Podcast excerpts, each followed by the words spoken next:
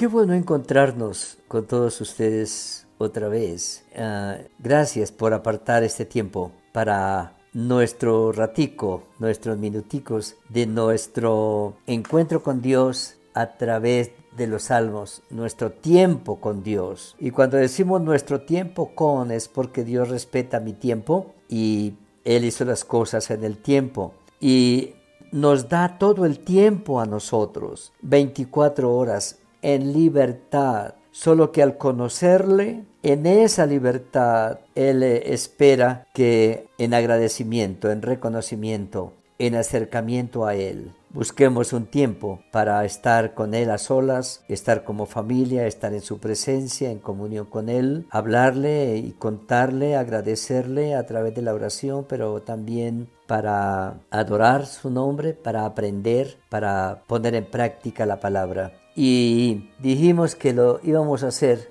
a través de los salmos. Y hicimos una introducción sencilla, rápida, general y veníamos diciendo entonces que el primer libro, el primer libro de contenido dentro de los salmos que tiene cinco libros, eh, contiene los capítulos, perdón, los números, el himno número 1 hasta el 41 y ahí tiene que ver con el primer libro de la Biblia, puesto que nos va llevando a través de el Pentateuco. Y es así entonces como Génesis, de ahí pues en español es bien, bien fácil poderlo entender de la, el Génesis, principio, comienzo, inicio, genética, Génesis. Ahí está la base para todo lo que querramos saber e investigar. Y la centralidad de toda la obra de Dios está en la humanidad, en el ser humano que Él creó a su imagen y semejanza. Y por eso en la introducción también decíamos que en el Salmo número uno resalta lo que es el énfasis en la corona de la creación de Dios, que es el ser humano, y ahí habla del varón. Y el término bienaventurado es un término superlativo en el sentido de que está diciendo, usted no fue creado para ser feliz, sino que usted fue creado para ser muy feliz, muy, muy feliz, doblemente feliz, supremamente feliz porque usted fue creado para ser amado por Dios. Fue creado con todo el cuidado y la ternura de Dios. Por lo tanto, no pierda de vista que usted es supremamente importante. Y así comienza, bienaventurado el varón. Ese varón que desde el huerto empezó su relación física, laboral,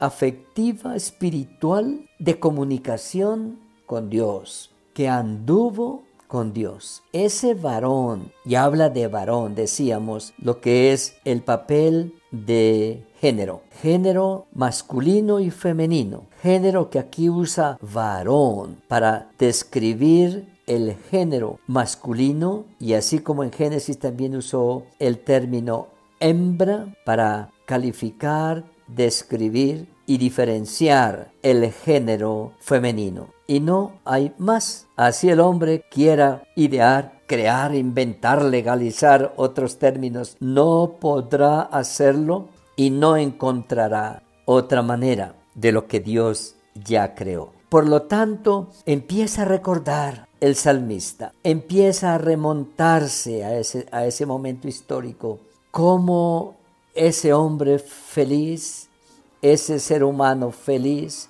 ese varón feliz fue entrando en el distorsionamiento de la felicidad, en el distorsionamiento de la bienaventuranza. Hoy ya no lo es, es un ser sufrido, opacado, caprichoso, a veces agresivo. ¿Por qué? Porque puso de lado la comunión con Dios. Porque echó a sus espaldas la relación con Dios, porque rompió la comunión con Dios. Y por lo tanto rompió la comunicación con Dios. Y se salió de su orientación, de su consejería, porque bienaventurado el varón que no anduvo en consejo de malos.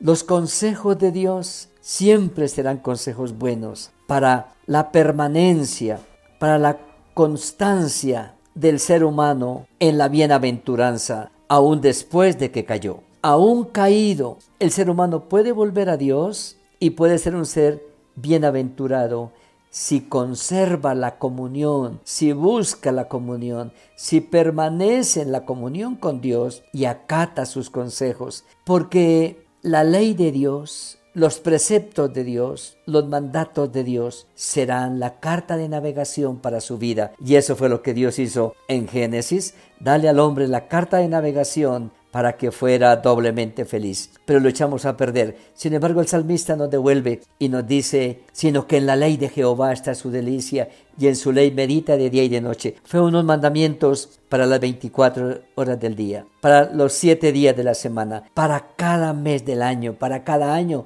de la existencia. La ley de Jehová es la delicia si ella guía nuestra vida en el día y en la noche. Eso producirá bendiciones tan grandes y maravillosas como las que el hombre del huerto tuvo, porque tuvo la experiencia de conocer el huerto y la hermosura del árbol de la vida. Él lo conoció. Será como árbol plantado junto a corrientes de aguas que da su fruto en su tiempo y su hoja no cae, y todo lo que hace prosperará. ¿Cómo echamos a perder tantas cosas prósperas? ¿Cómo fuimos degenerando nuestra existencia y la de los que vienen de nosotros? Pero al volver al Señor, dice, seremos como árboles plantados junto a corrientes de aguas, produciendo frutos, permaneciendo aún en medio de la sequía y del verano, el agua de vida nos sostendrá nos mantendrá en pie. Por lo tanto,